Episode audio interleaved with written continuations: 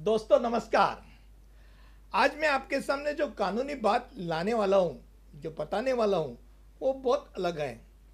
इसमें हम जानने वाले हैं कि एनसी करना यानी क्या होता है।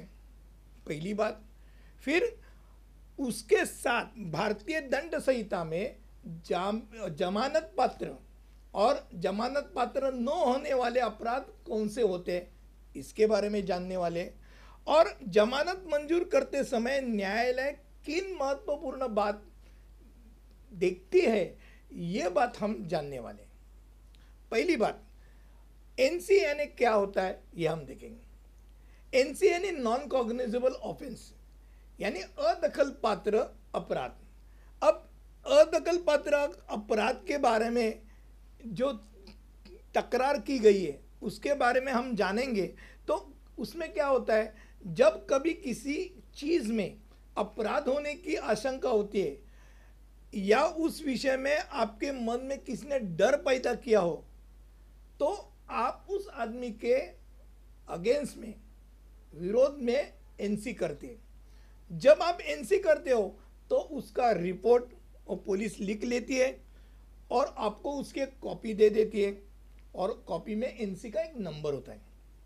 अब नॉन कॉग्निजेबल क्या होता है ये पता होने के लिए पहले हम कॉग्निजेबल बिल ले लेंगे। कोई भी अपराध, दखल पात्र यानी कॉग्निजेबल ऑफेंस हो या अदखल पात्र नॉन कॉग्निजेबल ऑफेंस ऐसा होता है। ये दो तरीके के होता है। इस विषय में भारतीय दंड संहिता यानी इंडियन बिनल कोड में किन अपराध की दखल अंदाजी तुरंत लेनी चाहिए और किन अपराध को अदखल पात्र माना जाएगा? इसके बारे में हर सेक्शन के आगे में दखल पात्र या अदखल पात्र लिखा रहता है। और जब अपराध दखल पात्र हो तो उसका तुरंत दखल अंदाजी लिए के पुलिस उसके ऊपर कार्रवाई करते हैं।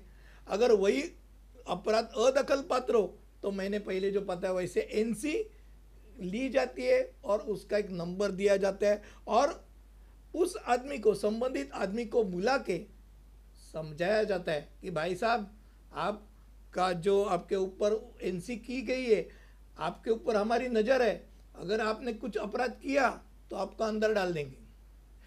अब हम जानकारी लेने वाले वो बात की कि भारतीय दंड संहिता में जमानत पात्र और जमानत पात्र न होने वाले अपराध कौन से है इसकी?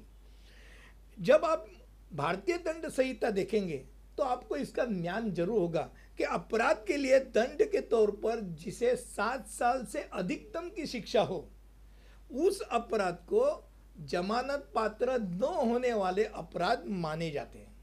और जिस अपराध के लिए दंड के तौर पे सात साल से कम की शिक्षा हो तो वो जमानत पात्र होने वाले शिक्षा रहते हैं, यानी अपराध रहते हैं। अब हम देखेंगे जमानत मंजूर करते समय न्यायालय किन महत्वपूर्ण बातें देखती है? जो न्याय दंडाधिकारी होता है, वो किन बात पे नज़रअंदाज करता है? नंबर एक, जो अपराध हुआ हो, उसका स्वरूप क्या है? समाज की नज़रों में उसका गंभीर स्वरूप है या नहीं, और कितना है? अगर मान लो किसी ने बलात्कार कर दिया है, ऐसे आदमी को छोड़ना चाहिए, नहीं छोड़ना चाहिए, क्या करना चाहिए उसके ऊपर है? यानी उसका स्वरूप क्या, गंभीरता क्या है? अगर ऐसे आदमी को छोड़ देंगे तो पब्लिक जाके उसको उधर ही मार देंगी तो अपराधी नहीं बचेगा। तो फिर न्याय सन कैसा होगा? वो न्यायालय में जाके उसके ऊपर अपराध फाइनल करना होगा। नंबर दो, अपराधी की ओर से वो अपराध करने के वास्ते दिए हुए कारण वो लेंगी। यानी मान लो को वो किसी ने आपके सामने ये बात रख दी कि मैं गाड़ी चला रहा था, मेरे सामने से एक ट्रक आ गया और ट्रक और मेरा गाड़ी का सामने से टक्कर बचाने के वास्ते मैं लेफ़्ट या दाएँ या बाई और चला गया और एक आदमी को मैंने उड़ा दिया वो गंभीर जख्मी हो गया, पर यह कारण है। तो क्या कारण है? वो कारण वो समझ लेते हैं। नंबर तीन, उस अपराध को भारतीय दंड संहिता में कैसी शिक्षा दी है सात साल चाहिए दस साल की, या आजीवन शिक्षा है? क्या उससे कम की शिक्षा? वो वो शिक्षा क्या है? वो माप लेगी। फिर नंबर चार, अपराधी भागने की आशंका है क्या? अपराधी अगर भागने की आशंका है तो उसको जमानत मंजूर नहीं की जाएगी। नंबर पाँच, अपराधी का सामाजिक प्रारूप क्या है? और समाज में उसका स्थान क्या है? इसके बारे में पता चल करेगी।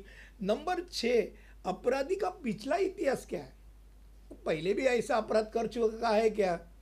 ये बात देखेगी, या तो पहली बार ऐसा अपराध किया, ये देखेगी। नंबर सात, अपराधी को छोड़ने के बाद वो अपराध दोहराने की आशंका है क्या? ये देखेगी।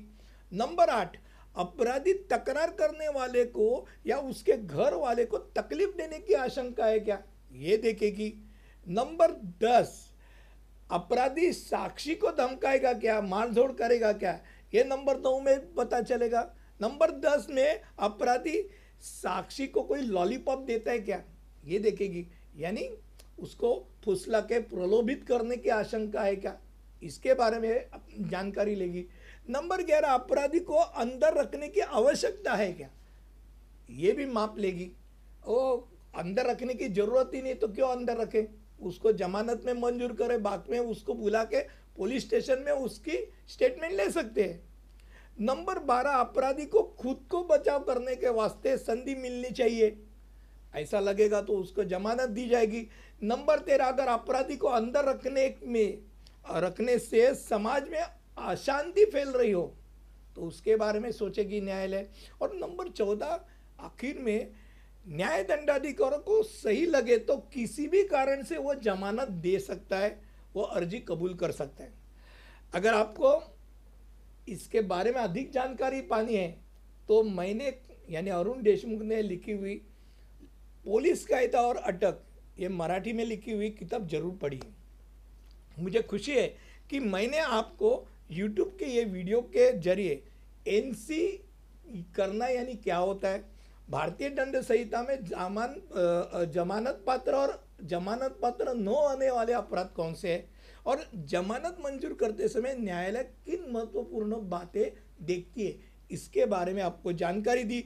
ये जानकारी आपको अच्छी लगी रहेगी। ये इसके ऊपर मुझे विश्वास है और यूट्यूब का ये वीडियो अच्छा रह, लगा रहेगा तो आप इसको ज़रूर लाइक सब्सक्राइब और शेयर करने के लिए न भूलिए। धन्यवाद। जय हिंद।